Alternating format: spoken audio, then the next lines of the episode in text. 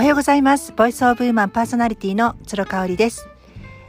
えファッションコンサルタントをしたり、女性のマインド解放を軸としたセミナーなどを開催しております。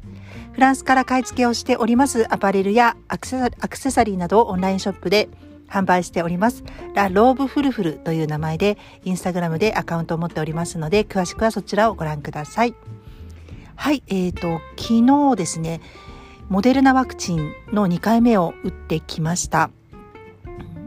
1回目が8月の頭だったんですけれどもちょっとね倦怠感が思った以上に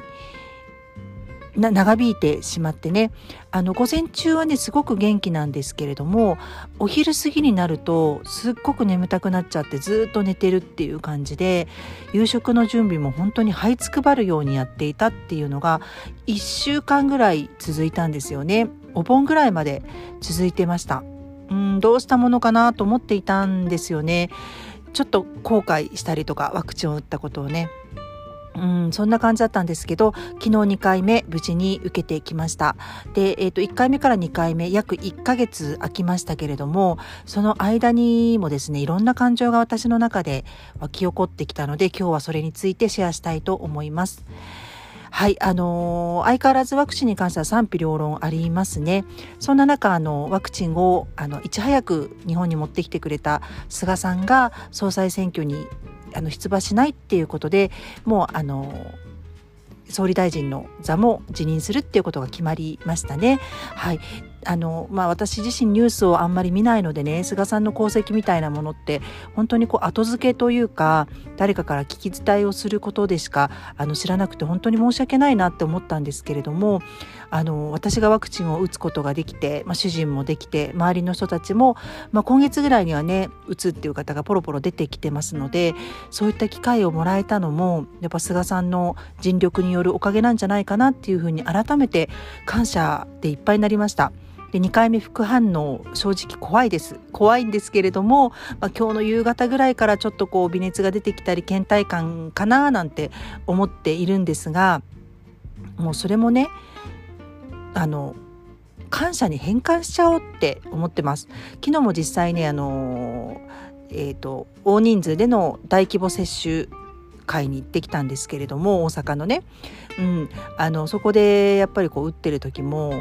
あの物々しい、まあ、雰囲気ではあるんですよねただあのそこで案内をしてくださる方受付をしてくださる方もちろんこう接種の注射を打ってくださる方、ね、あの問診をしてくださるお医者様なんかにねもう全て全てに感謝してあの無事接種を終わることができました。もうね今私がねやってることって自分で決めたことなんですよね。自分で決めたことだからいろんな情報はあります。賛否両論あるしワクチンを打ってあの亡くなられた方もいらっしゃいます。しね。ただ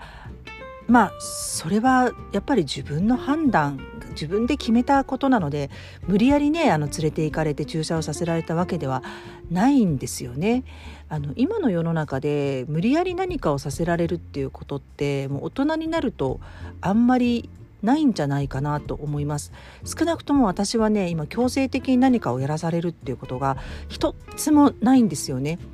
これね本当にありがたいなというふうに思っていて、まあ、夕食も作ってますし子どもたち給食今日から始まりますが、まあ、今日までの約1ヶ月半ぐらい毎日お昼ご飯とかもね用意してましたけれどもそれもこれも全部強制されているわけではないんですよね。うん、ただ自分の中でやっぱり決めて作るぞとか用意するぞって決めていたことなのでそれに忠実にこう従って粛々とやっていただけっていうことですよね。うん、あのそうなるとですね何かにこう強いられる人生ではないところを歩み始めると人のせいにすることが格別というか断然減りますよね。うんやっぱりね私ティーンの時とかすごく人のせいにしたり人を羨んだりとかすることが多かったのって何かにこう強制されることが多かったんじゃないかなって思います。それが親だったり学校の先生だったり塾の先生だったり周りの大人だったりもしかしたら部活動の先輩だったかもしれないですよね。そんな感じでやっぱりこう強いられることって人に過度なストレスを与えるし人から感謝する心を奪ってしまうんだなって思うんですよね。ただやっぱりティーンの間に感謝の心を養うってすごく大事じゃないですか。なのであの反抗期がね私結構